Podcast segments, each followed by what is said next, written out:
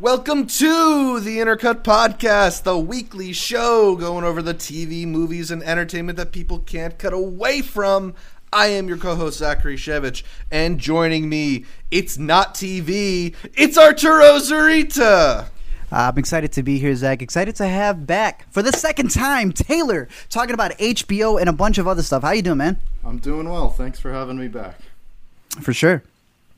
Yeah, we're excited to be joined by Taylor J. Williams, recently of uh, his return to YouTube, uh, also gracing us with a talk about HBO and other things. We'll get into that as well as changes to the Academy Awards and Universal's uh, AMC standoff with AMC. But first, we're going to make sure you are subscribed to the Intercut podcast. Make sure you're subscribed to either the video podcast here on youtube.com slash intercutpod or the audio podcast available on most podcatchers. Also, follow Intercut on social media, whether it's Facebook, Twitter, or Instagram. We are at Intercut Pod. That's at Intercut P-O-D. That's short for podcast.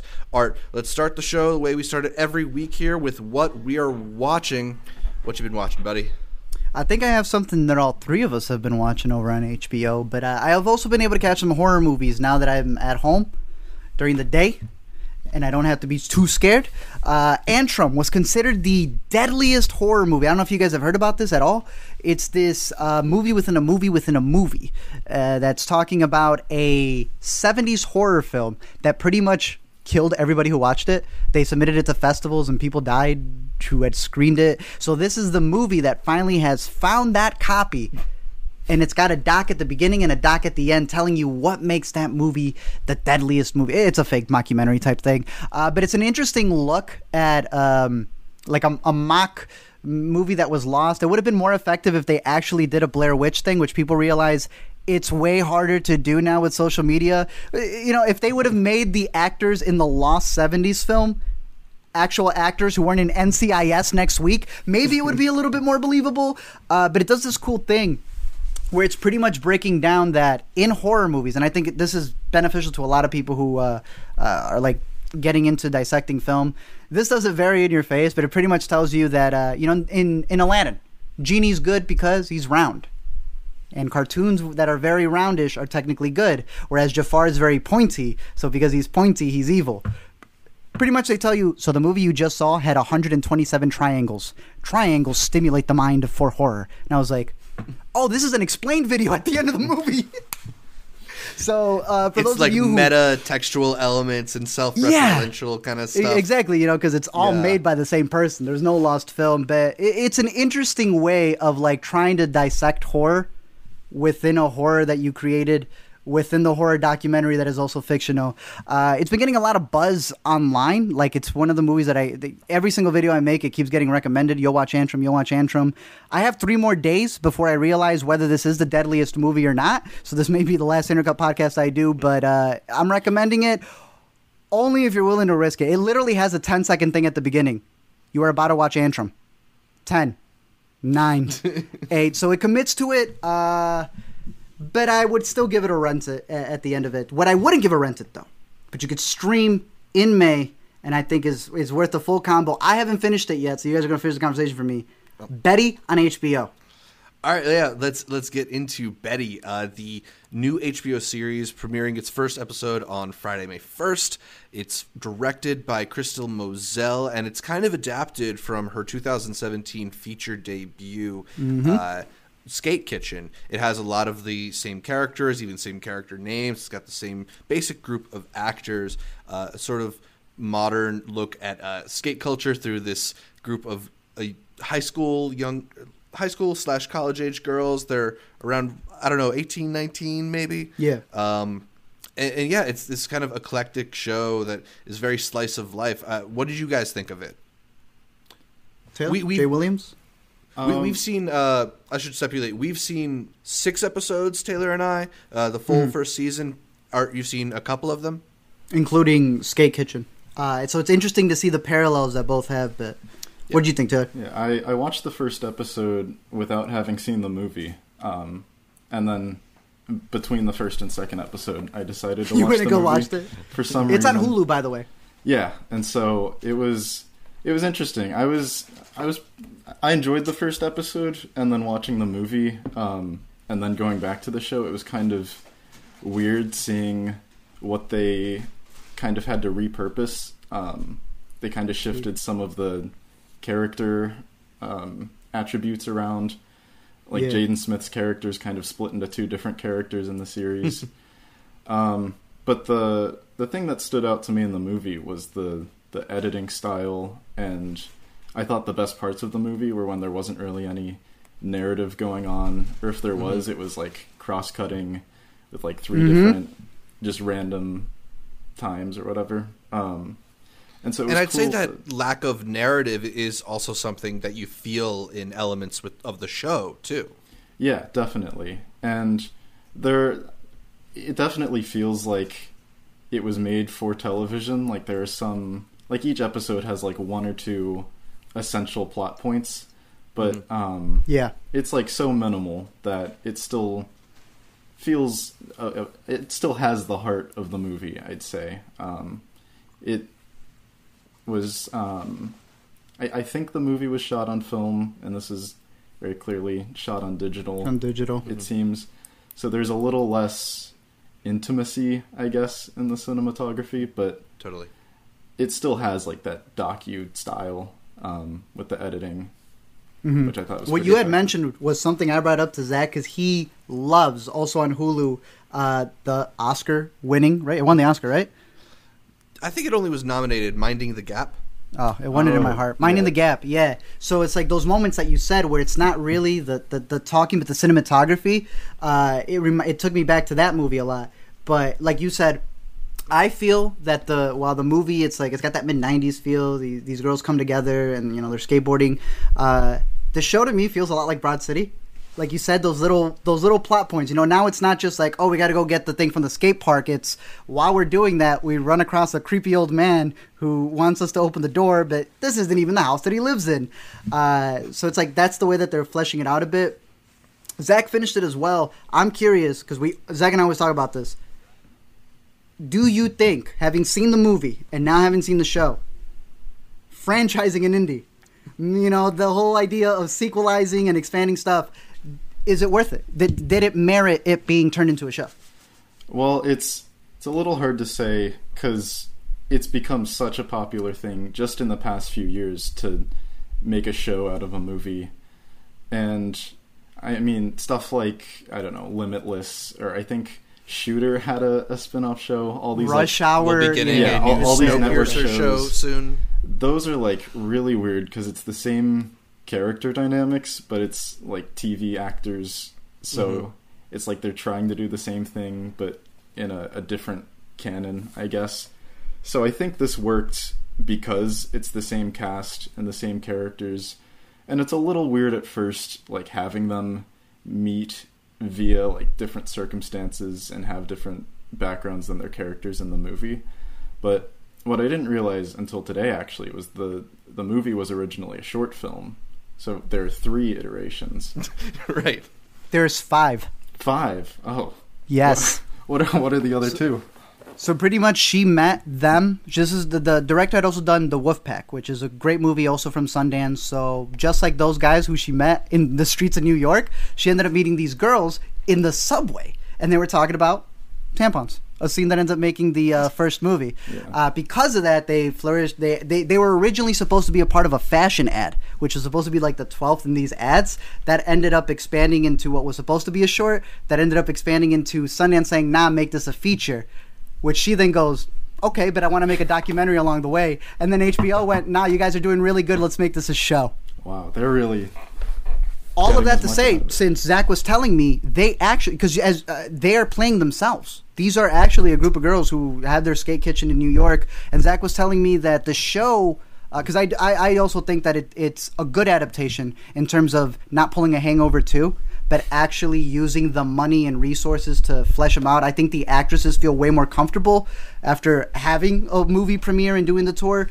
Uh, but Zach was telling me that they actually take some of the making of stuff and they kind of incorporated into the show like some of the elements on how they met with taking pictures which i, I think is, is, is, is a really cool thing to do Yeah, I mean, to circle back a bit to that idea of, of expanding uh, film into a television series, you know, I, I think ultimately what you have here is the is a vehicle for a good hangout, right? And l- l- sometimes the thing that you want with TV is uh, being able to hang out with this group of characters, hang out in this world that you just kind of want to explore more of the these surroundings. And HBO, I feel like, identified this film and Crystal Moselle uh, as potentially something that they wanted to expand. Similarly, and I this comparison comes with a lot of baggage. I mean, very minimally this comparison. Uh, what they did when they took Lena Dunham and Tiny Furniture and expanded that into Girls. I think in, a, in a way, okay. this is almost an HBO attempt at getting a 2020 version of Girls. These uh, this eclect- eclectic group of young women just kind of facing life in New York City with modern problems and.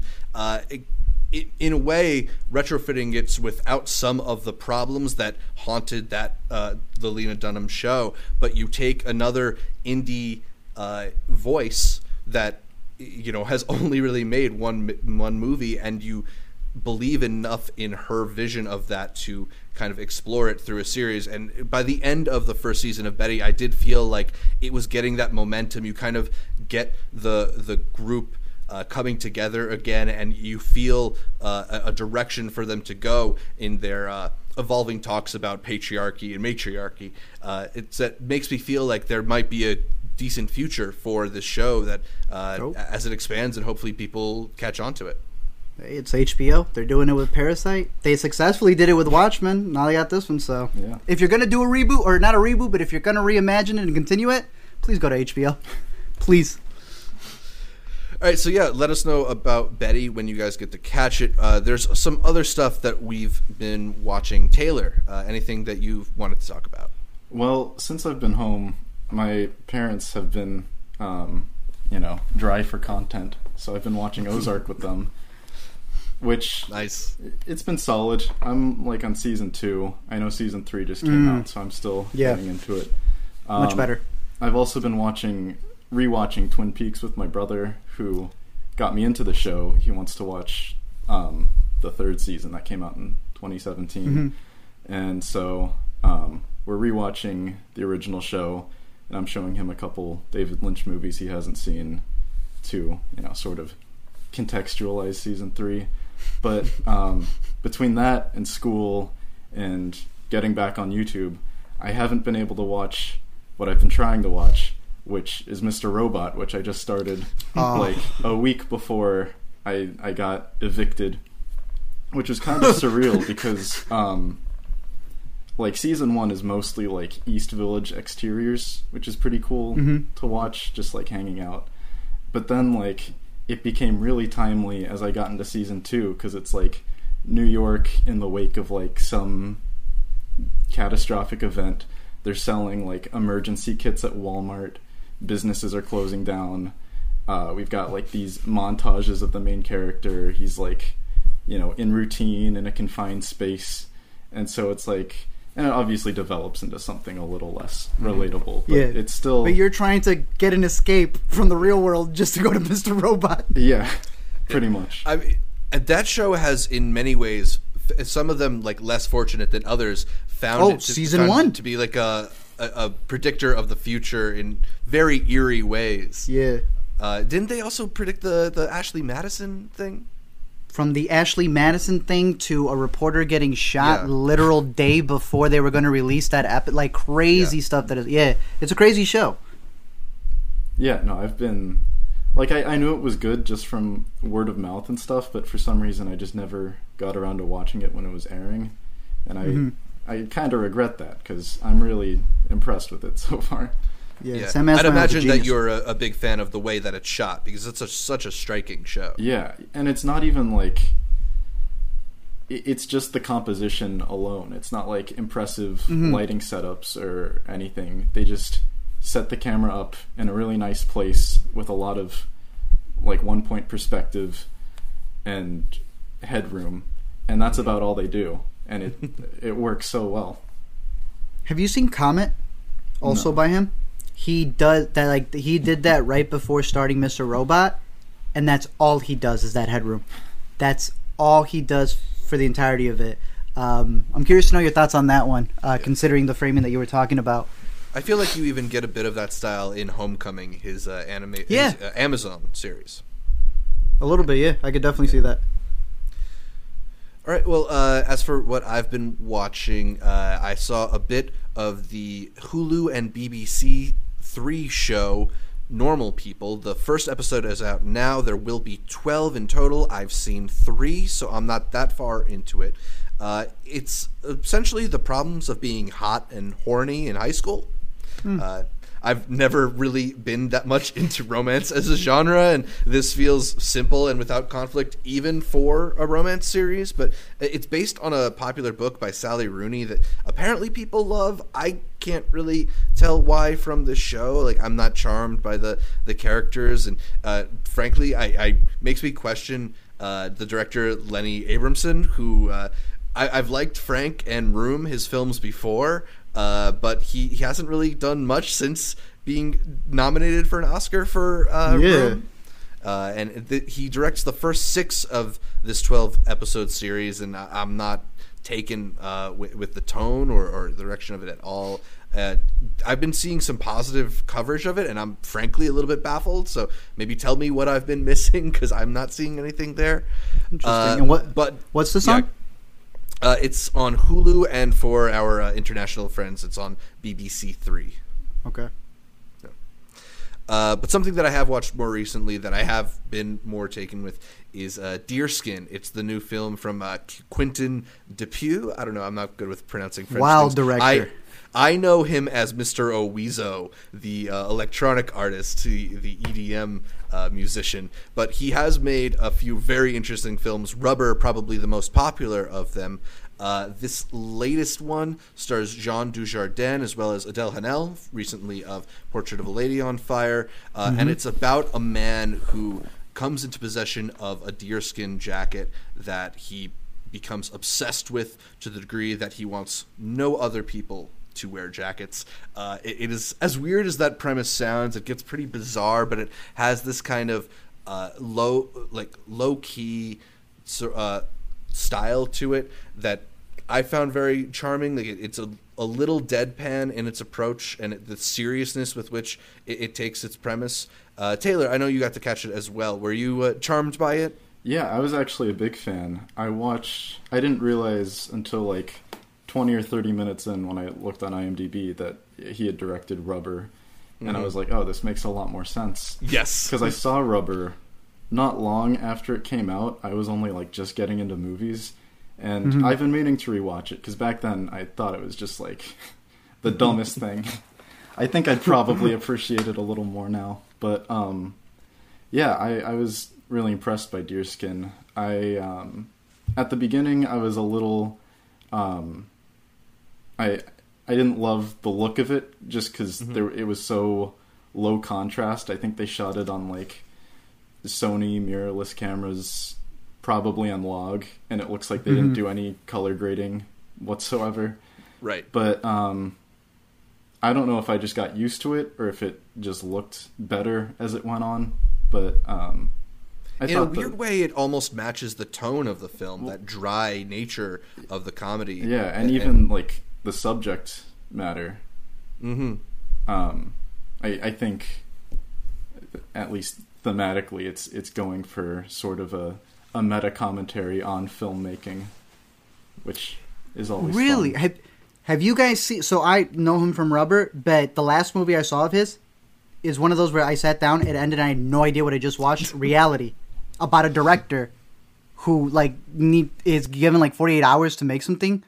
I, I felt like I, I just it started and ended. Watch that movie. It's got some of the craziest visuals as well.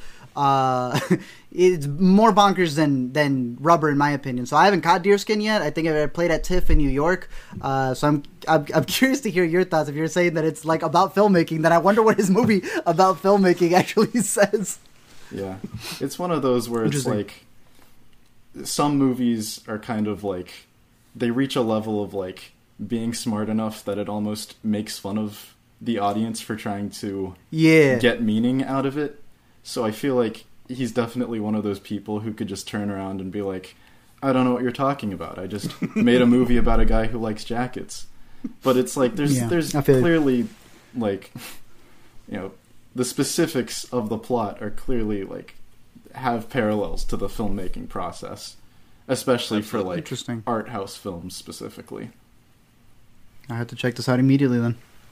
Yeah, uh, a, a very fun movie, a, a strange one though. Uh, maybe not for everybody, but if it sounds like your cup of tea, it's in virtual theaters this week. So uh, make sure to check out Deerskin as well. That's what we've been wa- watching. Let us know what you've been watching in the YouTube comments or by shooting us an email. The address for that is intercutpod at gmail.com. We are going to move on to Yay or Nay, where we break down the latest happenings in entertainment, starting with the Academy Awards announcing a few rule changes, the most notable of which is that films that debut on VOD or streaming will be eligible for Best Picture for one year only as a response to movie theaters being closed across the country. We anticipated this coming a couple weeks back on Intercut, but what we didn't anticipate is that the Academy also announced that going forward, best the awards for best sound mixing and best sound editing would be combined into one category best sound. This brings the total number of oscars being televised from 24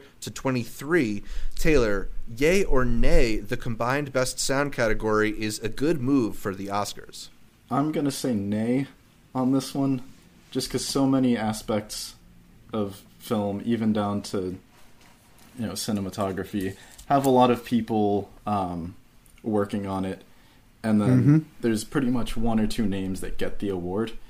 Um, But at least with sound mixing and sound editing, you can separate it into sound mixing is a production job and sound editing is a uh, you know a post job.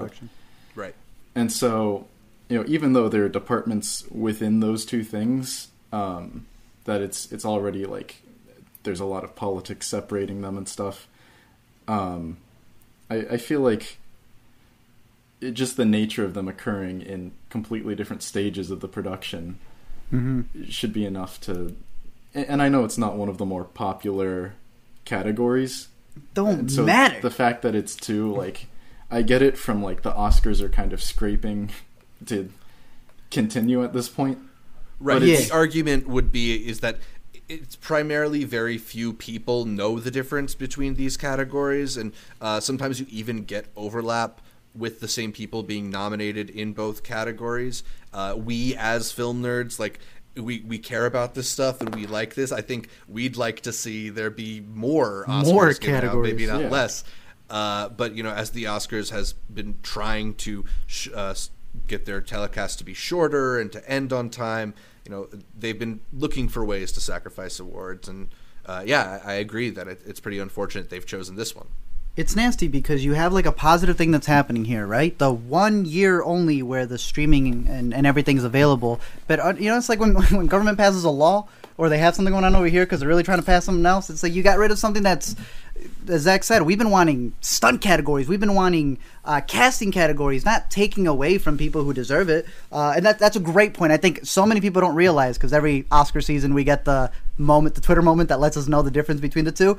The fact that one is done months before the other practically you know they're, they're so differently separately apart that, that something like that would happen but in terms of the big one one of the discussions zach and i was were having is if this is a one year only thing with the streaming right and i don't know if you have a follow-up for that zach uh, do you think that movies will still want to compete for this year's oscar season or will they want to hold off for the theatrical stuff next year because we all know New York, LA always gets that one movie right at the end to qualify for what? Nothing else but the Oscars. But that's open now. What are your thoughts?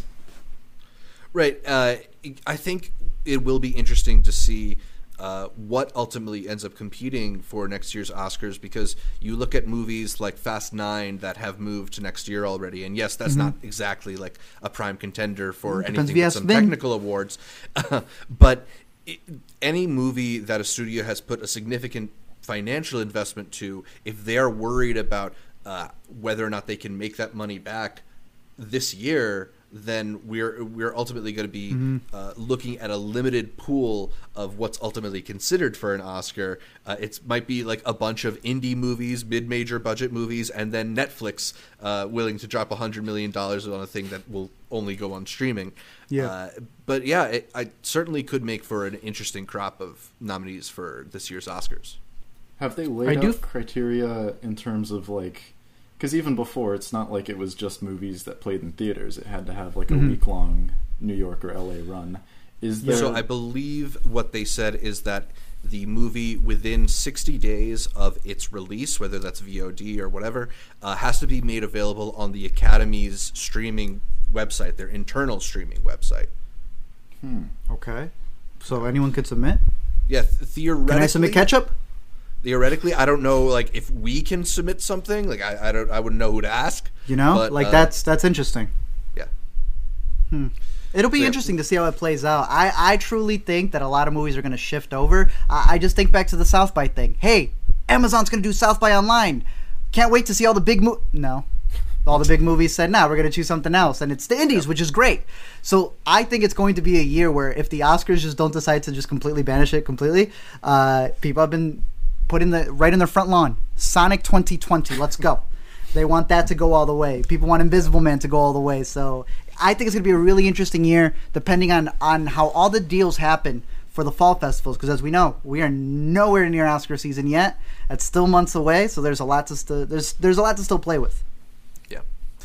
NBC Universal CEO Jeff Shell was interviewed this week by Wall Street Journal about Trolls World Tour's success on premium VOD, saying the results for Trolls have for uh, Trolls World Tour have exceeded our expectations and demonstrated the viability of premium video on demand. As soon as theaters reopen, we expect to release movies on both formats. Now, AMC Theaters, the biggest theater chain in America, is saying they will no longer play films from Universal in any of their theaters. Citing the comments made by Jeff Shell, Art, yay or nay, other studios should feel threatened by AMC's stance on Universal.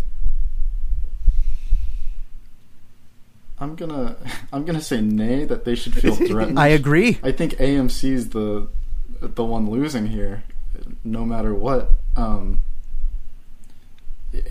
and it's it doesn't seem like it's coming from a place of negotiation. I think it's more like if um, Universal's going to do that, it would be more cost effective for them to just not screen a movie at all rather than pay the cost to screen it and have no one show up because they have the VOD option. Taylor J Williams of the Taylor J Williams YouTube channel. I am going to play devil's advocate here and say Alright. You can't have a Universal movie if it's not broadcast universally. Fast 9 ain't going to make the money Fast 7 did or Fast 8 did if you're not playing in the number one movie in America. Regal just followed suit. So, what I would say as the theater system, and I don't agree, but if I'm the theater system, I'm using my last headbutt, my last chance here, and that's to tell you, as a studio, and a lot of people seem to not like get how it works, but the big movies, they're all projects. It's ten projects with with like three of them being multi-million dollar stuff that will pay for all the indie stuff. If you take that away, it doesn't just change the landscape of theaters or streaming, it literally changes the budgets of movies. That's true. I also think it's really weird that Trolls is the precedent that this is all falling on. Oh, you uh, what, what? How did it go, Zach? It went uh, big milestones. We had the Jazz Singer, Trolls World Tour, Wizard of Oz somewhere in there. The movies Uh, that it's changed movies forever. It is crazy. I wouldn't have it any other way. I would, you know. Of Yeah, course. I- Why wouldn't it be Trolls?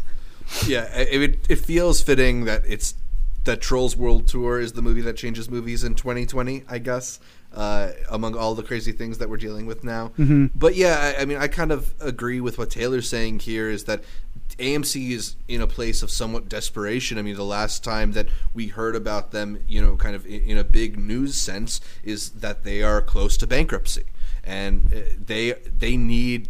There is a viability to uh, the system that requires that these movies are not readily available so that people feel their only option is to go to an AMC theater. Once that's taken away, like Mm-hmm. That's fabrication, they, yeah. they have even more insecurity, and I, I get why AMC is like existentially worried about any big movie going to video on demand, but. Uh, I, I think you see through the success of Trolls that has been reported about. Uh, Mm-hmm. There's, you know, if studios feel like they have a potential path to financial success through going on premium video on demand, they'll take that path if that's the easiest path. You know, they have better uh, revenue shares when they put it out on Yeah. on demand than in theaters. Now People there are ignore that. certain there are certain movies that kind of need to be in movie theaters, but at the same time, once the the next Fast and Furious movie comes out, once Candyman comes Mm-hmm. out, there's no way AMC is going to turn down that kind of money. They need people to come into True. movie theaters. Don't you think it's just going to create a bigger shift in the studios of them doing what we've been saying? Indies go to streaming, and only the big bluster, big blockbusters go out. Well, uh, I think we have a pretty interesting experiment that, that in our next topic. Universal Pictures announced that the upcoming Judd Apatow Pete Davidson movie, The King of Staten Island, which was set for theaters in June, will now be going to VOD. It follows the success of Universal's Trolls World Tour release, which has reportedly earned $100 million after three weeks on VOD. Are yay or nay, The King of Staten Island's VOD release will also be a financial success for Universal. Uh, I'm, I'd say yay, depending on the budget. Because I, I am one who believes that a lot of these movies will do better in in in uh, these type of platforms because they don't have to worry about that cut that you had just mentioned, which many times goes 60, uh, 40. Sometimes it even goes 70, 30 if we're talking Disney movies over here. Uh, so for a movie like this to be able to get its independent release, already a South by flick that again ignored all the Amazon Prime and all, all the other digital festivals that were going on.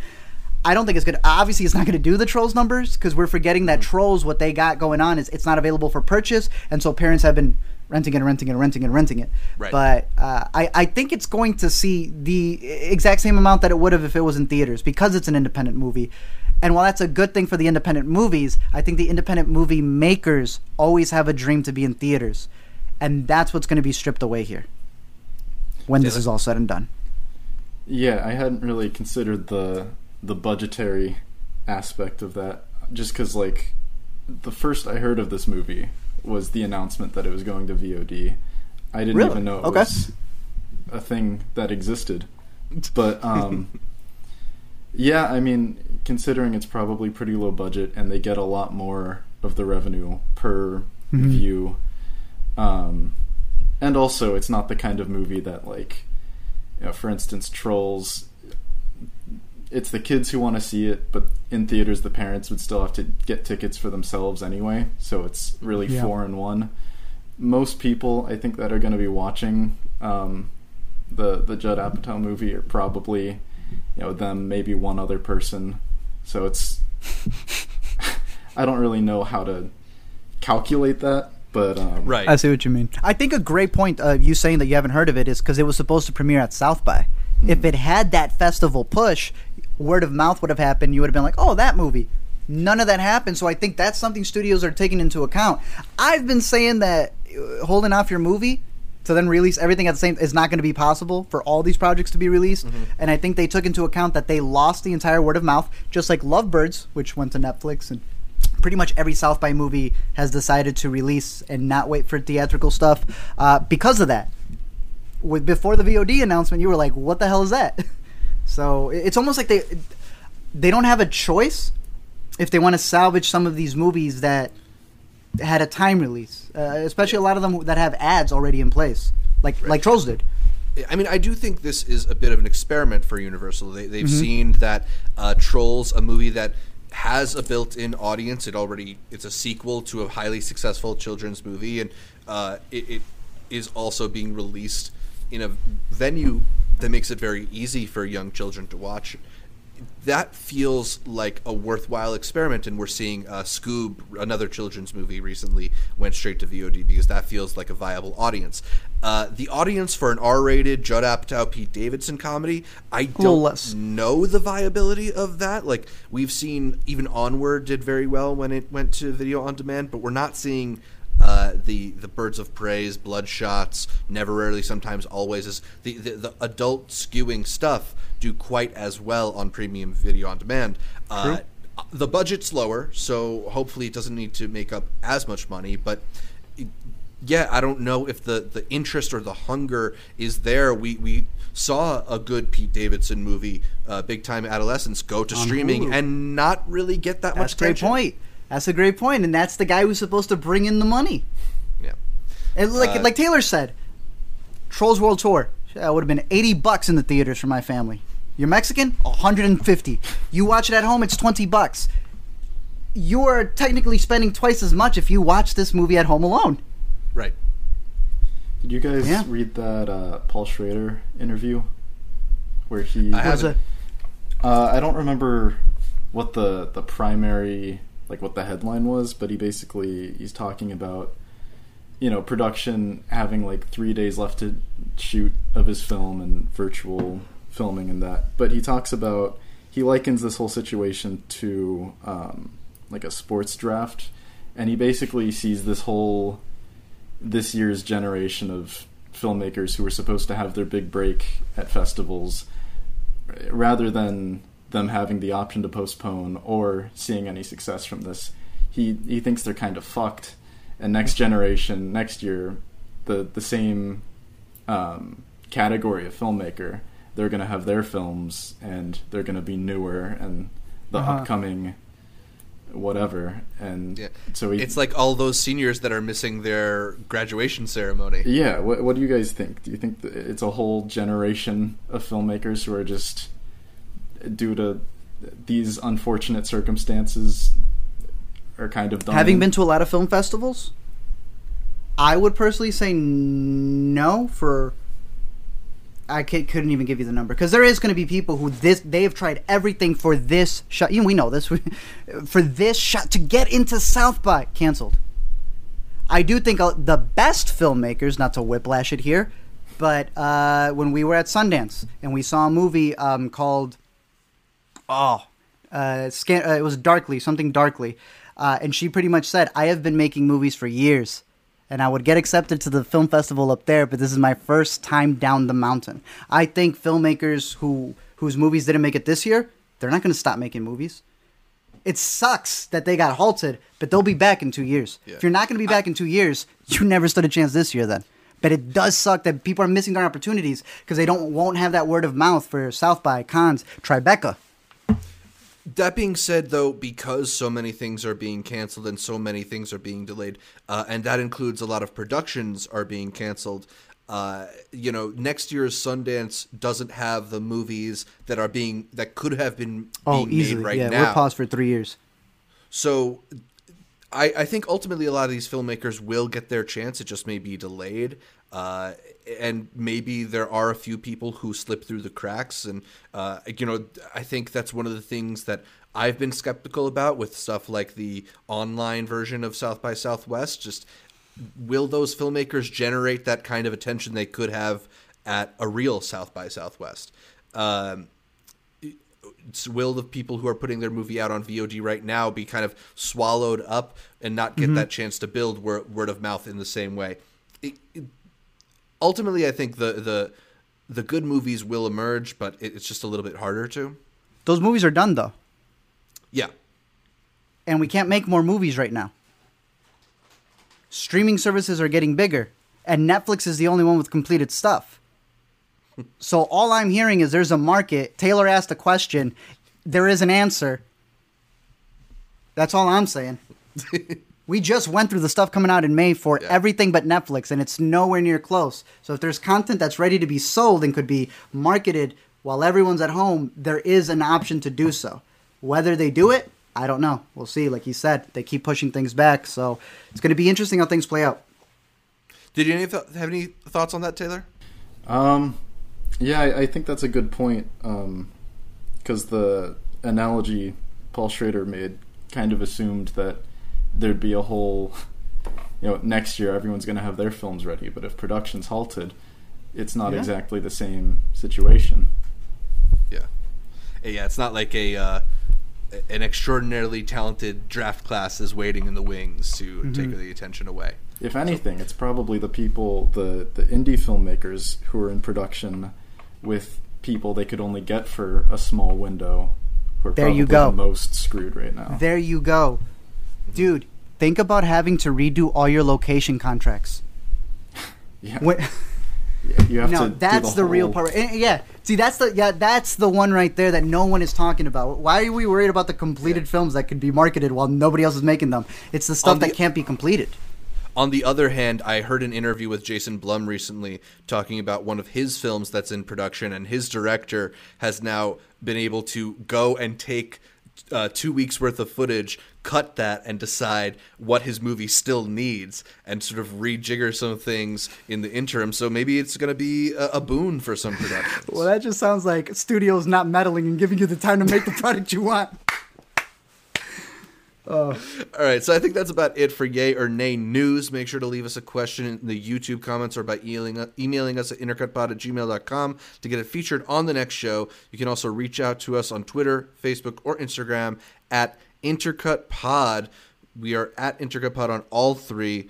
Be, be an intercutie and send us your movie, TV, and entertainment questions.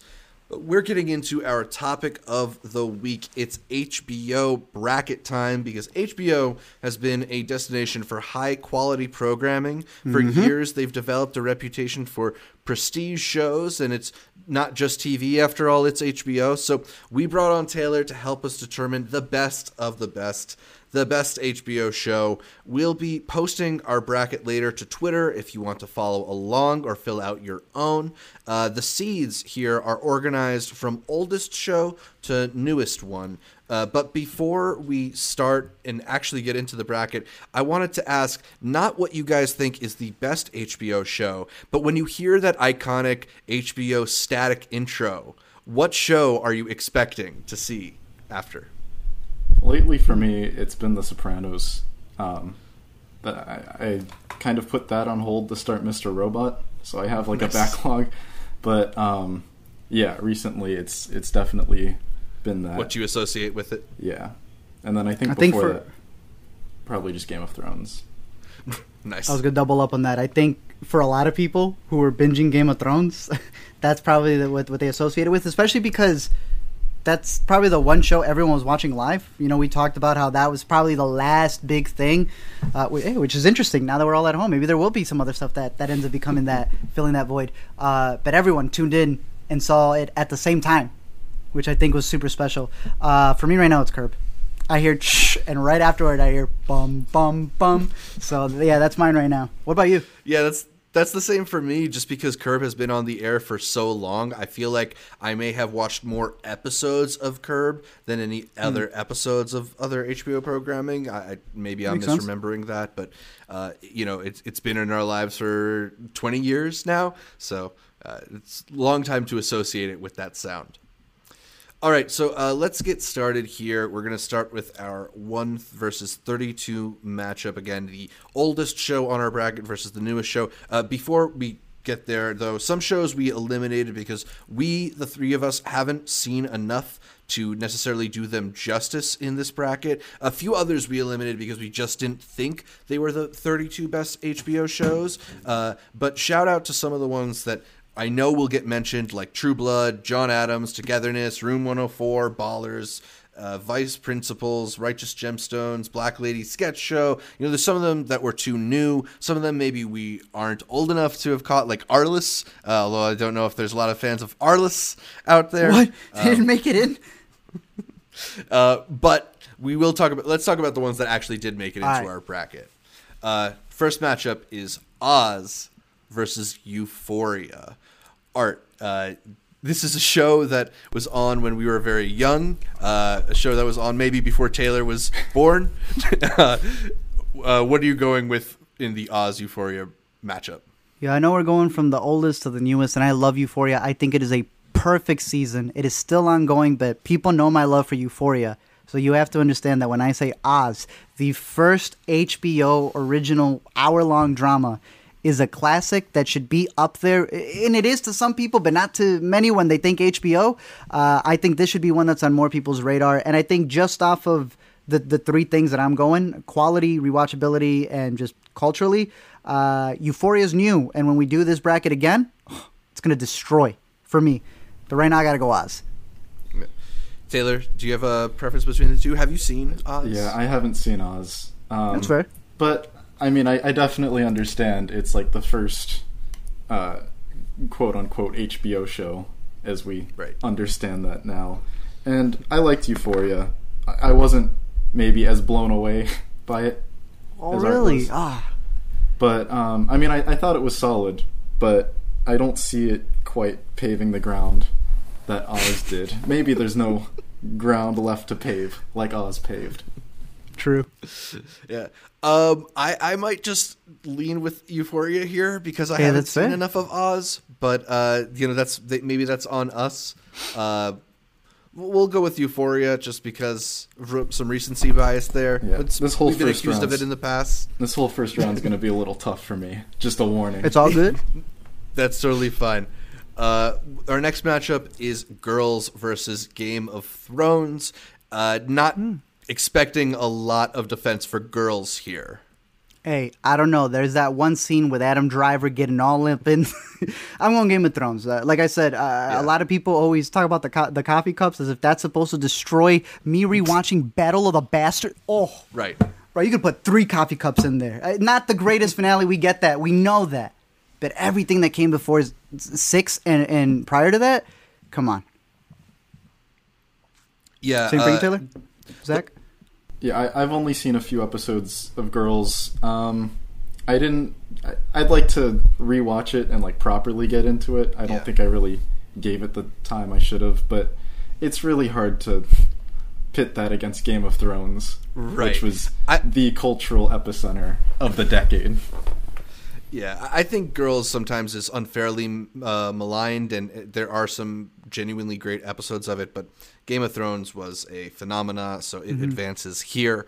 Our next matchup is Deadwood versus High Maintenance. Now, Deadwood is thought of to be one of the great HBO dramas, the David Milch written western, uh, very raunchily uh, dialogued. But we're talking about high maintenance. This is one of my, my favorite HBO shows, the anthology series of sorts uh, that gives you different characters in each episode, all interconnected in a loose way. Uh, I you know where I'm going. Art, how about you? I'm going Deadwood. Oof. Tell me why. Well, I think uh, quality wise, it. I, I was like, oh no, there's a better Western show. No, there's not. There's not. You know, and when I couldn't answer that, that's when I can. And and I love high maintenance. Plus, I also want to see what Taylor says. You don't want to.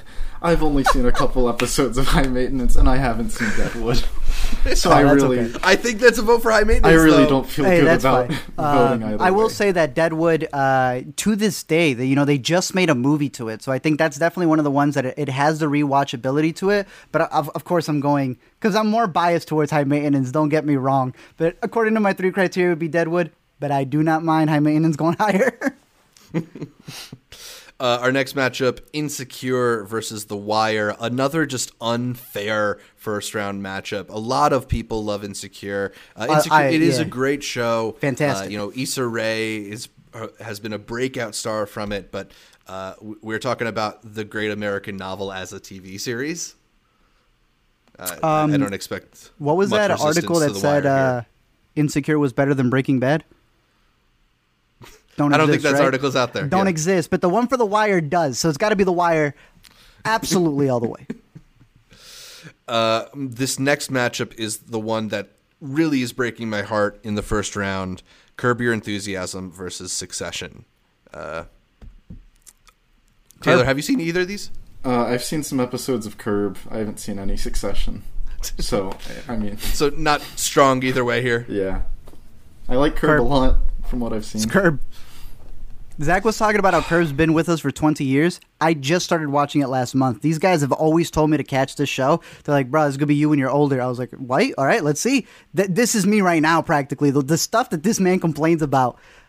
It's been out for 20 years. I've seen it from. I feel like I've been with this man throughout this entire quarantine. It's the only thing that's keeping me sane. So, Curb all the way. It's funny because they're such opposite shows in in the way they deliver their comedy. Uh, Curb through the improvised and, hilarious antics of Larry David. Succession through the just the most sharply written punchlines and, and devastating insults. Easily. Um, I I love Succession. I I am going to go Succession, but I've been outvoted here. Dare you? You're telling me Succession has. Well, it does have a great theme. Push a push a wrapped over it. Never mind. But the endings, dude. Every single ending of Curb is just is great. Yeah. And then Yeah. Zach, you got to mention. Well, no, we'll mention it since it won later. I got some other stuff for Curb to say, but we'll save it. uh, a matchup of iconic HBO comedies, Silicon Valley versus Eastbound and Down. I personally am more into the uh, s- uh, satire of tech culture than the vulgar- vulgarities of uh, Danny McBride. So I'm going Silicon Valley here. Silicon Valley. I'll go Silicon Valley as well. Why not? Uh, then How to Make It in America versus True Detective. Art, you wanted How to Make America on this list. Uh, yeah, go I think I had also Detective said here? Didn't want it against True Detective. Uh, How to Make It in America is a cute show, uh, and it stars Kid Cudi. And I remember watching it, not even knowing that it was like a. Again, I didn't know what HBO was. It was like, "Ooh, this is quality television." I was just like, "Yo, this is the rapper in a show." you know, this is this is during the time where Drake was also. You know, we're looking back at him being in Degrassi, and out of all those performances, I was like, "Nah, this." This guy was like actually acting and stuff, and he would go on to do Need for Speed and whatever else afterwards. But I think it's a decent show. True Detective season one's a masterpiece. Masterpiece. Yeah. Um, I think we're going to go True Detective here. Uh, the next matchup, another one that pains me to see, is Barry versus The Sopranos. Taylor, you were just saying that you've been watching s- some Sopranos. Yeah. Is, So that, is that the way you're leaning here? I I'm gonna have to, and I really like Barry. I watched both seasons in one day, and I was So good. a lot more impressed by it than I expected to be. Um, but and I'm only two seasons into The Sopranos, but it's still there's there's something about Barry that feels a little more j- just the way it's made. It, it feels a little less uh,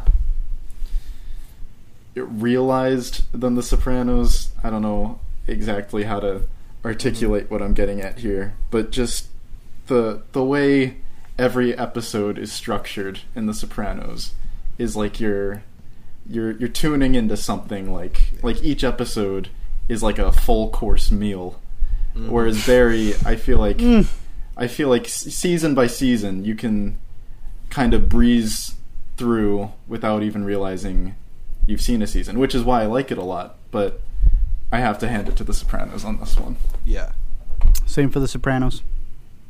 Yeah, uh, Sopranos is a is a legacy show. There's a reason they call it uh, basically like the start of the golden era of TV. I, I mean, I kind of want to go Barry because I love Barry, but I know I'd be wrong. It's The Sopranos. Hey, Barry in a couple years. Remember, this bracket changes in a couple years. Easily. Yeah. The Larry Sanders Show versus Watchmen. Taylor, I know you uh, were a fan of Watchmen, right? Yeah, I, I liked it a good amount. Haven't seen Larry Sanders. Yo, okay, let me get my piece for Larry Sanders. Yo, Larry Sanders was ahead of its time. When this man passed, like w- I went back to see a couple of the episodes they had. All of the, a lot of the sketch comedy shows that we have now, they comes All from this them. man. This man of was breaking so many things of like just a meta culture of like being able to have somebody who's in a major production and now they're playing themselves within the show, and he's like, I'm gonna have to go, Larry, Larry Sanders. Okay, I wasn't expecting you to do that. I am definitely going Larry Sanders here. It is Oh. You know- so funny. Uh, Yes. just in in the way that it does this sort of meta uh, analysis of celebrity, and, and it has all these people showing up as subversions of their real Yeah. selves. I mean, uh, the comedy is just so much at the root of the way that. Our, our modern comedy is that just some of the awkwardness and, and ticks of Larry's behavior in this. Uh, it's a show that more need, more people need to watch because I feel like it gets left off of those It does. like, greatest HBO show ever lists. Dude, And I- I, I, love Watchmen, It, but yeah, you do. You watched Yeah. it three times. Three Uh, times. but this thing has aged beautifully. Like I said, you go back and it it still works. It works just as great as when you go back. You go back and watch season one Curb. Like all of it just it works so smoothly. Yeah. So that one's Larry Sanders's. Uh, the Leftovers versus Boardwalk Empire. This is actually one where I I feel like I haven't watched enough of either. I've checked out a couple episodes, the first seasons of both. But uh, Art, where do you where do you feel uh, on this matchup?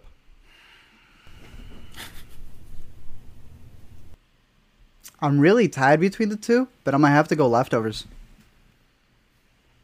Really? Mm-hmm. The Damon Lindelof show that is not Watchmen. No. and don't get me wrong, if if if uh, have you seen Boardwalk? Me? Taylor? No, I haven't seen either. Oh, you haven't seen Leftovers either. Uh, between you, Zach, then uh, out of the two, at least for the most that you've seen, I think that because Leftovers went, I think three seasons, maybe four. Uh, whereas Boardwalk, much more expansive for what it is. Uh, I love all of the actors that came out of there, but I think one gives better emotional performances, uh, and I think has a better finale. Yeah, I mean, I've heard amazing things about The Leftovers. Uh, so there are people who talk about that among the great HBO shows. Uh, and unfortunately, I've only seen bits from the first season.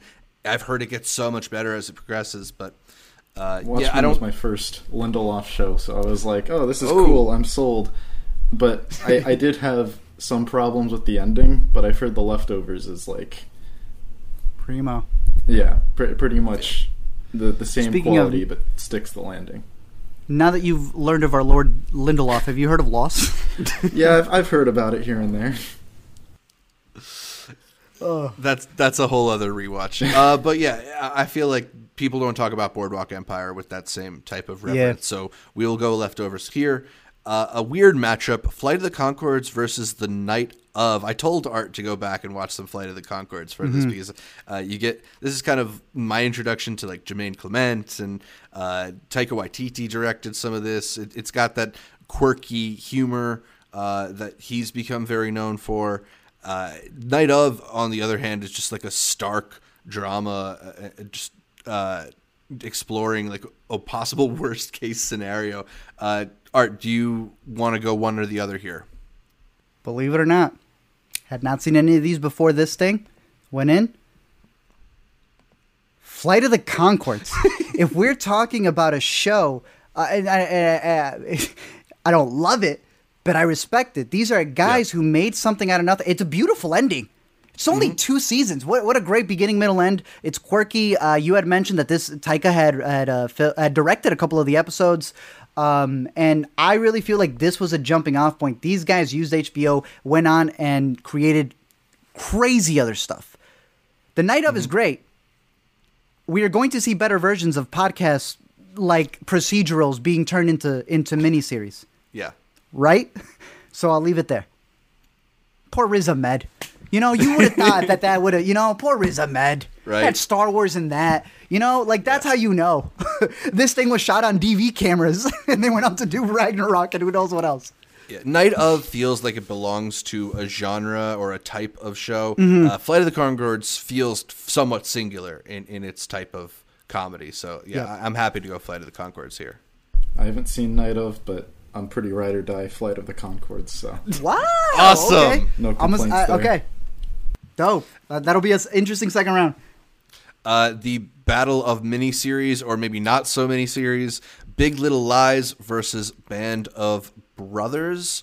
Taylor, do you have a uh, leaning in this category? Um, genre wise, I'm probably more inclined to go with Big Little Lies, but I I might just have to hand it to Band of Brothers because Band of Brothers knew to keep it a mini series, where Big Little Lies did not. I'm not gonna say anything else. Thank you, Taylor. Thank All you, right. Band of Brothers. We're going Band of Brothers with that matchup. Uh, the next is the is Six Feet Under versus the Young Pope slash the New Pope. uh, for me, I, I go Six Feet Under here. I'm so, I, I love that show. Uh, I think it's got one of the great series finales of all time, and just its ruminations on mortality and uh, it, it feels so rare in the TV landscape. Uh, it's a show that you know makes you feel very alive, and uh, it's got some beautiful character uh, observations as well as uh, just a unique sense of humor and just the way that it would structure its episodes too. Just builds in so much tension from the very beginning. I, I really love Six Feet Under. It's a show that I've wanted to revisit for a while because I burned through that series uh, a while ago and it became immediately became one of my favorites. Uh, what about you guys? This would be the only matchup that I have not seen either for in this entire okay. bracket. Uh, I know of both, uh, and between you went for which one? Six Feet Under. I have worked on three videos in this past year where the actors have talked about the director told me to watch Six Feet Under and be that character. So out of the two, I don't think anyone's going. Yeah, I'm gonna need you to watch the young. I'm gonna need you to watch the young Pope and come in and imitate that performance. Um, still gonna binge both of them, but to be completely honest with you, uh, Six Feet Under, I didn't even want to rush it Yeah. before watching this. That is literally because that's the one with Jared Leto, right? When they still liked Jared Leto. I don't think I don't Or is, Jared it, am I Leto's thinking in of completely different? Where's Jared Leto in? Is he not in this one? No. All right, then I'm thinking a completely different show. Then never mind. Take away everything that I've said, but I'd probably still go six feet under between the two of them. Yeah, I haven't seen The Young Pope, but um, Six Feet Under was uh, probably my first or second HBO show, so it was a very formative. Mm. It's very formative in my relationship with HBO. So All right, so we'll go six feet under there. I'm happy for that to advance. The next matchup is Westworld versus Entourage, uh, two shows that have alternately been adored and uh, ridiculed depending on their different uh, arcs and seasons. Uh, Art, which one do you go with here? Westworld. Yeah. Uh, it's a much more ambitious show, certainly. Yeah, my boy can say Entourage. I'm not What? gonna say Entourage. I I've seen all of Entourage and only the first season, and then the first episode of season two for Westworld. So I haven't gotten to the the very um, polarizing aspects of the show yet. Yeah. But um, I mean, based on season one alone, I'd still pick it over Entourage. Yeah, I mean, Entourage is a show that I've spent a lot of time with, but I still can't really get myself to vote for it here. You know, Interesting. uh, so I- I'll go with Westworld as well. And to Entourage's credit, I think it's one of those shows that people call it problematic for aspects that within the show are supposed to be like pointing out problematic things to an extent, Yeah. of course. Like calling out Curb. It was. It, it's funny with Entourage because it began sort of as a parody of Hollywood and then kind of became a parody of itself. Yeah, by the end, Um, yeah. Yeah. Uh, Enlightened versus Veep. Art. Uh, I know you checked out a little bit of Enlightened before this bracket. yeah, those I, I only saw a couple of episodes. Same with Veep because I haven't finished all of Veep either. Um,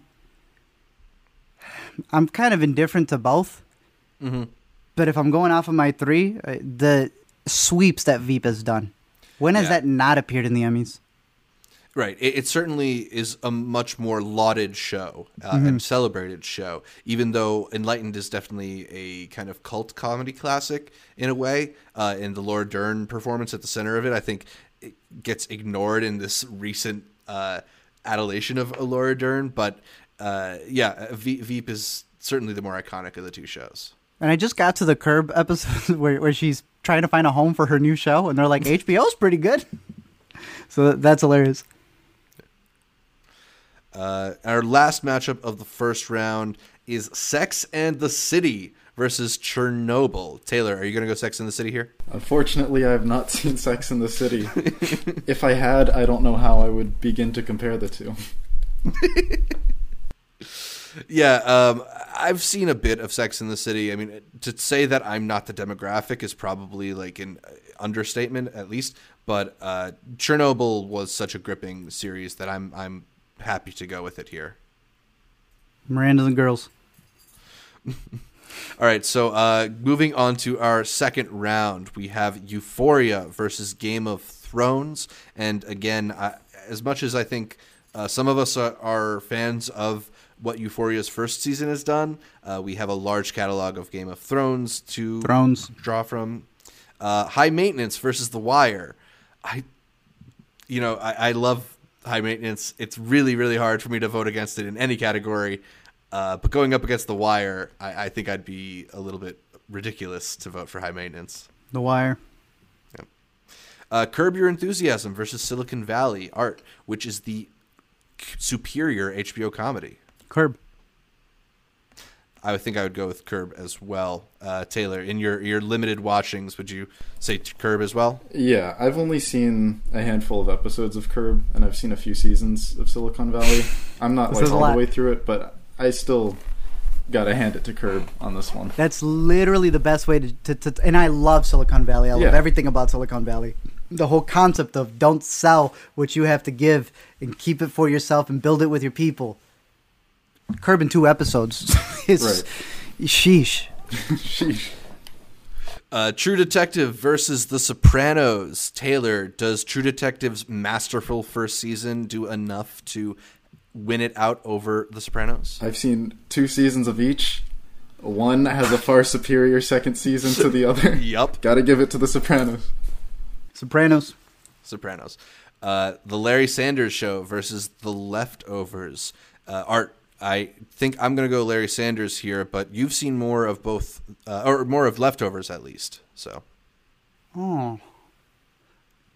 See, so I had told you that out of quality, rewatchability, and culturally, Larry Sanders does more. yeah, I would say. Just off of the comment, I don't know how many times I want to sit back and go like, "Yo, you know what I really feel like watching today during this world? Two percent of the population disappeared. Not that that doesn't take away from the quality. I would say that the it, Right. It it probably beats uh, leftovers beats Larry in quality probably, but in rewatchability and even culturally, I don't think leftovers pushed people to be like, "Oh my gosh, people disappearing." Like people are gonna say Endgame or who knows whatever else. Uh, but what Larry saying, like we did, we don't think it's respected enough for what it's set up that has been imitated throughout everywhere. You know, people uh, will attribute what they do to something else, not realizing that that something else got it from Larry Sanders. So exactly. Larry Sanders. Exactly. Our next matchup is Flight of the Conchords versus Band of Brothers. Taylor, uh, what are some of the similarities you think between these two The, shows? the similarities. They are HBO productions. They are from uh, this century. Yeah. Um yeah, hard as it is to compare, um, I, I, I think I'm gonna go with Flight of the Conchords. As Awesome. as powerful as uh, Band of Brothers can be, um, I don't know. Maybe Flight of the Conchords is just a little more what I feel like watching most often. I can't disagree with that Yeah. because I get it. I get the love for Flight. Like I begrudgingly was like, "Oh, just watch this," and they get you with the ending. Band of Brothers, my dude. that is a mini series. Like when I think miniseries, I think that. Yeah, no, it really it was is a given to me in, in, in DVDs, like like ripped DVDs, and we were like sharing it throughout our group uh, b- before we knew of HBO Now or Go or any of that. So Zach, Uh, Art, when you think miniseries, you think Band of Brothers. When I think comedy, I think about the Hip Hop Anonymous, Hip Hop Hippopotamus. Uh, I'm going to go Flight of Conchords here. It just, uh, I don't know. Like, it's such an idiosyncratic show. I, I really uh, love. The, I, I just, it's so funny to me. I, there's so many different bits that I can recall, and I just think uh, my ability to recall specifics around Flight of the Conchords is so much. Uh, more so much greater than my ability to recall specifics around Band of Brothers. Maybe Band of Brothers gets sort of mixed in with all the other uh, war dramas I've seen like the it. So- Pacific, and everything else that came after it. Well, Cool. Best thing about Band of Brothers is I say goodbye to it, rewatch it and any of the episodes, and be like, "Wait, what's the meme that's going on right with uh, Leo?" You'll recognize so many actors yeah, that ended up being massive. From like I think Tom Hardy was in there to uh, what's his name from Split, X Men, all that. Uh, Uh, Atonement. What's his name? McAvoy. McAvoy. Like, there's so many young actors that were in that. So uh, for that alone, if you if you haven't given it a rewatch, even if you've seen it, go back to it and be like, wow, that person was in there. So uh, Six Feet man. Under versus Westworld. Uh, Taylor, you, you said that Six Feet Under was one of your first HBO shows. Yeah, I I definitely have to go six feet under on, on this one, even though I haven't seen um, most, I guess, at this point of Westworld. Um, I mean, I couldn't stop watching Six Feet Under, Yeah, even though yeah. all of it had been out. But um, yeah, it's yeah. I, I don't know what else to say. Got to hand it to No, Six I- Feet Under. I would totally go with Six Feet Under too. I just think, like you said, I think it's just a harder show to put down. Uh, Westworld can sometimes feel like homework occasionally, uh, Wow. and maybe you don't, you haven't gotten to that point of the show yet. But uh, I, I was riveted throughout Six Feet Under. I don't know, Six Feet Under. I thought it was my so-called life, so don't. Uh, Veep versus Chernobyl. Again, very different shows here. Uh, but I think we all have spent more time uh, admiring Chernobyl. Yeah, I mean, I haven't even seen Veep, so it's hard for me to say. but you know, I gave Chernobyl the top rating on my channel, so hard, hard, hard to beat that. Hey, yeah. I mean, it's the highest rated, uh, one of the highest rated things on, IMDb. on IMDb. Yeah. From Letterboxd. Just below swept the Band of Emmys. uh, everything. Yeah. Oh, yeah. I mean, really, when you look at it, this thing, and Craig Mazin has killed every aspect of distributing the show from a complimentary podcast to go with it. it it's honestly, I feel like I'm not done watching Chernobyl because I haven't done my video on it yet. I, I, I feel like there's just so much that it's covering. And then it becomes scarier when we came into 2020. Right. So, yeah. All right, so we are in the Elite Eight here. Uh, only good shows, pretty much from this point out. The best of the best. Starting with Game of Thrones versus The Wire, uh, the biggest HBO show ever versus the one that's probably the most critically acclaimed.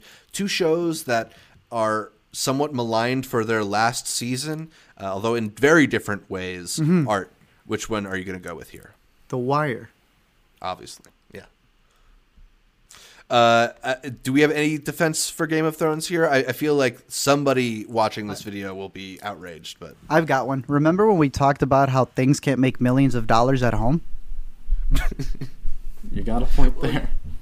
yeah. Uh, I, I mean, Game of Thrones had the monoculture belt for a while, but uh, ultimately, what I value when we're talking about uh, this best HBO show bracket is, is the quality aspect, right? And just like uh, the the amount that The Wire has gotten me to to think more deeply about the the world around me, the way in which it's reflected uh, real world problems in a way that a fantasy show can't. I mean, I I am inclined towards a show that's more like The Wire than Game of Thrones, but I also just think The Wire is uniquely brilliant. And it's not to take away from the crazy stuff that Game of Thrones did. These battles that will test. There's better than some of the stuff that came out cinematically. Shout out the Red Wedding. Yeah. So, but The Wire uh, had an ending.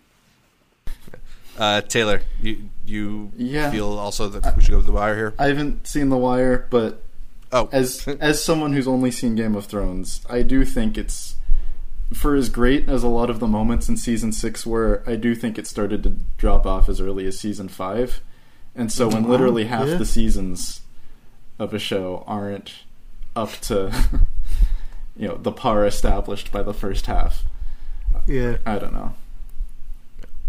Our next matchup is Curb Your Enthusiasm versus The Sopranos. Uh, Art, which way do you lean here? Okay, one's got quality for sure, but the other one has rewatchability. So culturally, it has to come down to the biggest one, which is Sopranos. I see your argument there, although all three could kind maybe go either way. Um, but yeah, Yeah, to, to me, I, I think I would agree with you too. I mean, You know? Sopranos has had such a lasting impact on uh, the way we make and consume television. I feel like. Literally i feel it's when we started saying it's what got hbo to it, it's the reason why we disrespected oz. Because they, they treated this like it was the first one. This is when they really went like yo we are not tv we are hbo and it took them 20 years to finally get to the streaming age where we're making a when they see us. And hbo's still making chernobyl. So like yeah it, it this is the alpha. It's oz but this is the alpha to many people And even in terms of rewatchability, um, like my roommate who had seen the whole show would sit down and watch Sopranos episodes with me. for sure So, you know, Yeah. that's something Totally. as well. Yeah.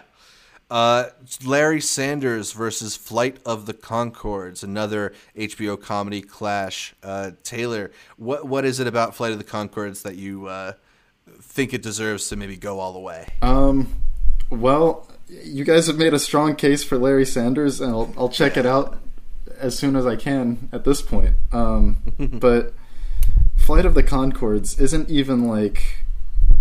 It's not that there's any like specific thing about it that puts it above the rest. I, I think it's just every episode is so consistently funny, and um, you know even the music is like because I'm pretty sure they wrote the episodes to contextualize the songs.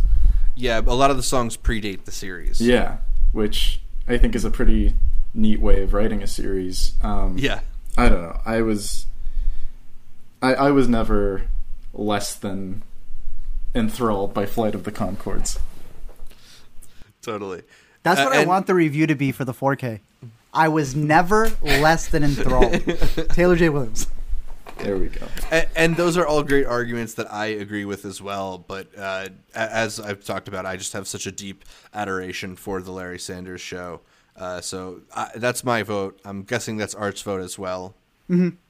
And then our last round of eight matchup is between Six Feet Under and Chernobyl. Taylor, which way do you vote in that matchup? This has probably been the toughest one yet. Um, I think I have to hand it to Six Feet Under, though. I, I think Chernobyl was Wow. the the best thing that could have been been made out of it. Um, I mean, it, it really. I, I think it obviously it just came out, so it's hard to say what influence it'll have over miniseries moving forward. But I really do think it has paved some new ground, and it was so uh, prescient just in terms of what we're going through right now and how things are being managed, and the idea that sure there are catastrophic accidents, but the way we manage them is a lot more uh, crucial to the damage done. Absolutely. Um, at the same time, Six Feet Under is really just one. I don't know it, the way. I guess the magic realist aspects of it, um, the fantasies and, and visions and stuff the characters have. Um, you know, at face value, it's just a regular drama with people dealing with relationships, but it really does tap into something a lot more spiritual, and I think that's why it's it's one of the best. I'm gonna go with Six Feet Under for this round. Absolutely. Yeah. Uh, there's not a lot of drama that really wants to tackle mortality and, and sort of the idea of like how to deal with death and, and, and the way that Six Feet Under does so brazenly and boldly and uh, really is so captivating and emotionally honest, I think. Uh, it's strange that in all this time, there's no other show that's been quite like it. Yeah. So I, I totally agree. I, I'm going to go with Six Feet Under here. Art, uh, you want to say you're you're bad at Chernobyl? Um, when they see us, should have won the Emmy. So in our semifinals, we've got The Wire versus The Sopranos, and The Larry Sanders Show versus Six Feet Under. Let's start with uh, the hotly debated question of what's the best HBO drama ever. It tends to come down to The Wire versus The Sopranos, and we've got that matchup uh, neatly aligned for us here. Art, which way do you go? The Wire. Any reason you choose The Wire over The Sopranos? Yeah, I think because if we ended this podcast with just cutting to black, no one would agree. Some people don't like that last season of The Wire. Some people don't like that last nothing of The Sopranos. Okay. Okay. Uh, and uh, Taylor, you said you haven't seen The Wire, so you, Yeah. I'm guessing you So- feel like this one should be The Sopranos. Uh, Perfect. If I'm the tiebreaker, then I, Perfect. I gotta go The Wire as well. Hey! Why, Zach? Why do you hate The Sopranos? Um, I, you know, I, I tend to revert to talking about how unique things are, but again, in the way that The Wire uh, sort of resets itself in each season and becomes about something new while maintaining uh, a narrative momentum and and further fleshing out its world is just so uh, effective in giving you a picture of uh, this Baltimore this it, this Baltimore world. I don't know. Uh, I, I got to go to the wire. Uh, so we're picking the wire. First of our finalists, it's going to go up against the Larry Sanders Show versus Six Feet Under. Uh, Taylor, you spoke really eloquently about what you liked about Six Feet Under. Uh, Art, you've also talked a lot about why you feel Larry Sanders is really influential. Uh, I think this puts me in a very difficult does. position as a big fan of both of these shows. Uh, I don't know. Do, do you guys want to sway me? I mean, I, I don't really have any. Uh, I don't know. I haven't seen Larry Sanders. Yeah. But I'm, of course, ride or die six feet under. Um, I would say between them, Zach, judging by quality, rewatchability, and culturally in the arts, what stands out to you? Because it's gonna have to go up against The Wire. So maybe you're probably just picking the second best favorite HBO right, show. Right. And and if I gotta pick that way, then the one that I have been more tempted to revisit, rewatchability being one of your standards here, is the Larry Sanders Show. Uh, Really? Whoa! Yeah. Uh, there's just the all these different bits that I, I remember uh, that I, I feel reminded of when I watch more modern comedies. Uh, that I, I try to go back and watch with the show. I, I really do think it's the overlooked show in the HBO catalog. Uh, Six Feet Under is another one of those overlooked shows, but, Yeah, but maybe. Larry Sanders a little bit more even. So Taylor, if it came down to the show you had to binge for the rest Yes. of this quarantine, what would it be after sitting through this whole thing? Because really, eh, this is just brackets. Who cares what it ends up being? The main point we do this is to get shows on people's radar. We've added some to Right. your radar. Between these two, which would you want to catch? Well, um, had you asked me before this bracket, I would have said The Wire, just because Uh-huh. that's been probably the most consistent show that's been second in my watch list. And then as soon as I'm done with something, I'll add something else above it. So The Wire Yeah. is just perpetually in second place. It's like that for a lot of people. Um, you guys made a really strong case for Larry Sanders. Um, but to call it the the best HBO show, uh, my only perspective here is from what I've seen as a third party in pop cultural discussions. so I guess I'd hand it to The Wire just because, from my perspective, that seems to have been a lot more influential, even if they're different genres and um, the implicit Yeah. influence of Larry Sanders might prevail to some. I'm surprised Larry Sanders made it this far. Same. I was expecting it to get eliminated against Watchmen, so I'm just happy. I'm surprised that you and I, you know, I, I think because we just knew of the show, and that's the craziest part when it comes to a lot of these. It's like if something isn't given, you know, the attention to it, we don't even know if it slips under the cracks and ends up becoming something that's as influential as it. That said, when you aim at the king, you got to go for the head, Zach. and there's no better show.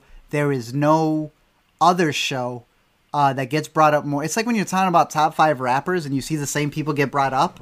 That even if you don't agree with one of the five, cool. For the rest of your life, you will see them be brought up. The Wire will be brought up in every discussion dealing with the best of TV. It's even played some other AMC shows that cannot be mentioned without a Wire fan coming in. Uh, some people don't even know that they use gifs from this thing to a ridiculous degree. It has one of the most popular ones. The guy that goes, people don't even realize that's from The Wire. Is uh, Idris Elba kills it in his performances. Uh, just everything dealing with The Wire. I think um, once people move it from their number two spot to their currently watching, uh, I feel like it's it, it doesn't disappoint. Um, be it how people feel about the ending, it's one of the most standout pieces of television that I think, if we're talking cross platforms, is up there with Breaking Bad, is up there with HBO's The Sopranos, Mad Men, all of these great shows. That's where I would put The Wire, and w- it's the reason why I would believe in this bracket has earned the spot of being the best.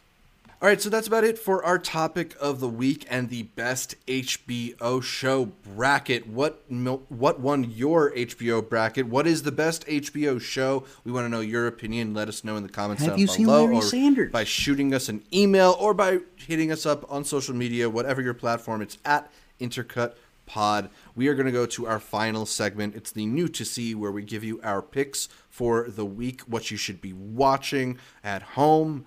Art what are you recommending? Well, for my uh, streaming and then VOD, because we don't have theatrical stuff, I have Bad Education, which is actually uh, one that we were able to do an interview for. We rarely do any interviews, uh, but when we get the chance to do so, it's for something that we like. In yeah. this fact, loved. It's on HBO, Bad Education. I was worried that this had some of the best performances of the year and wasn't going to be eligible for an Oscar. Now All that's is. changed. Yo, uh, Bad Education. We just finished the HBO bracket. Uh, it's known for TV, and now it's being known for movies. There's uh, between this and The Tale, it's been a huge gap in between. But uh, one of the best movies, one of my favorite movies of the year, Bad Education, uh, and another one that I would recommend. It's weird, but it's VOD for To the Stars with little asterisks on Zach knows a particular version that isn't available in VOD because when we caught this at Sundance, it was in black and white. So if you're going to release it in VOD, why add color and change the director's intention? Zach, I don't. Zach, the Sa- Samuel Goldwyn films picked up to the stars out of Sundance, and I believe one of the conditions they had because we heard the director speaking mm-hmm. about how hard it was to sell a black and white movie was that they get to release this movie in color, which gives you this very weird thing of a film that was shot to be on black and white that then gets color graded in this kind of odd way. If you look, if you just watch the colored version in the trailer, it it just sort of looks a little bit off, uh, but it's beautifully shot in black and white. And if mm-hmm. you go to, uh, I think it's Alamo Drafthouse Westchester's website, you can pay to watch the virtual theater version in black and white. Uh, so seek that out. We'll, yeah, we'll weird loophole, but below. if you're gonna watch it, I'd recommend. It? Did they shoot it in color and then make it black and white? I like, believe so. So it's not like they had to recolor shot black and white footage. I don't no, think it's so. just lit for black and white. It's and, lit for black and white, which we know the importance of it because we were. I think we have the Q and A recorded, uh, and she had mentioned that she had brought it up even since before then that they had to have a ver- they had to had they had to have a version of it that was colored to sell it, uh, and sadly, they, they they chose that to be it. Yeah. The, yeah, I don't know. Uh, Taylor, how about you? What would well, you recommend people check out? Unfortunately, I think the only 2020 movies I've seen so far were Sonic and Harley Quinn. oh, so, good. All recommendations are valid. So I'm gonna I'm gonna cheat a little and recommend Deerskin. Awesome. No, that's perfect. Um, because yeah, I was I was quite impressed by it, considering my relationship with Rubber from how many years ago. Yeah. Uh, another movie that's out in virtual theaters. That's something we haven't talked about a lot on the show, but it's uh, been a great way to support some of your local movie theaters and uh, movie theaters that haven't been able to be open recently. So mm-hmm. Uh, definitely seek out Deerskin. I, I, would second that recommendation as well. Uh, my picks for the week are uh, Run, which is currently airing on HBO. Uh, it's okay. a limited series that's written by Vicky Jones, who did some writing on Fleabag and even directed the stage play version of Fleabag. So uh, there's a sharpness to the dialogue. In fact, it's very like one of my favorite scripts so far this year in television. Just okay. the opening. If you watch the opening of the show and imagine uh, what it must have been like on the page. It's got such a gripping first few minutes, uh, and it plays out a little bit like a play. Uh, so so far, I'm enjoying the dynamic between Merritt Wever and Domhnall Gleeson on there. Uh, also, another movie that's in theaters, one that we caught two Sundances ago, The Infiltrators. It's a um, interesting mix of documentary and narrative, sort of along the lines of American Animals, a movie that came out I think mm. two years ago now, uh, where you get sort of some of this documentary footage of uh, this group that's working on behalf of uh, immigrants that have been uh, detained to try and free them, and it in order to show you what the li- what it's like behind bars, they recreate that using some narrative elements. Uh, it's an interesting movie, and if you're interested in the subject, I, I, think you'll be able to get past some of the the shaky acting and, and maybe not so uh, believable acting from cer- certain people, but it's a, a, cool cool idea, and I like to I liked some of the execution of it. And lastly, uh, maybe the best of them all is the Assistant, which is going to be out now Hey. on Hulu as well as VOD. Uh, our girl uh, Julia Garner from Ozark, as we were mentioning earlier, uh, she she gets the starring role here in this sort of uh, Me Too inspired movie, and something that's really it's really well done in the way that it sort of implicates everybody in this situation. So I'd highly recommend you check that one out too. Dope. Sounds good. Yeah. Uh, but that's about all for this week's show. You can catch more from me, Zach Shevich, by following me on Twitter, Instagram, or Letterboxd at zshevich. That's Z S H E V as in Silicon Valley, I C H. And then uh, check out my YouTube channel at youtube.com slash multiplex show. Taylor, let people know where they can find more from you. Right. So my YouTube channel is my name, Taylor J. Williams.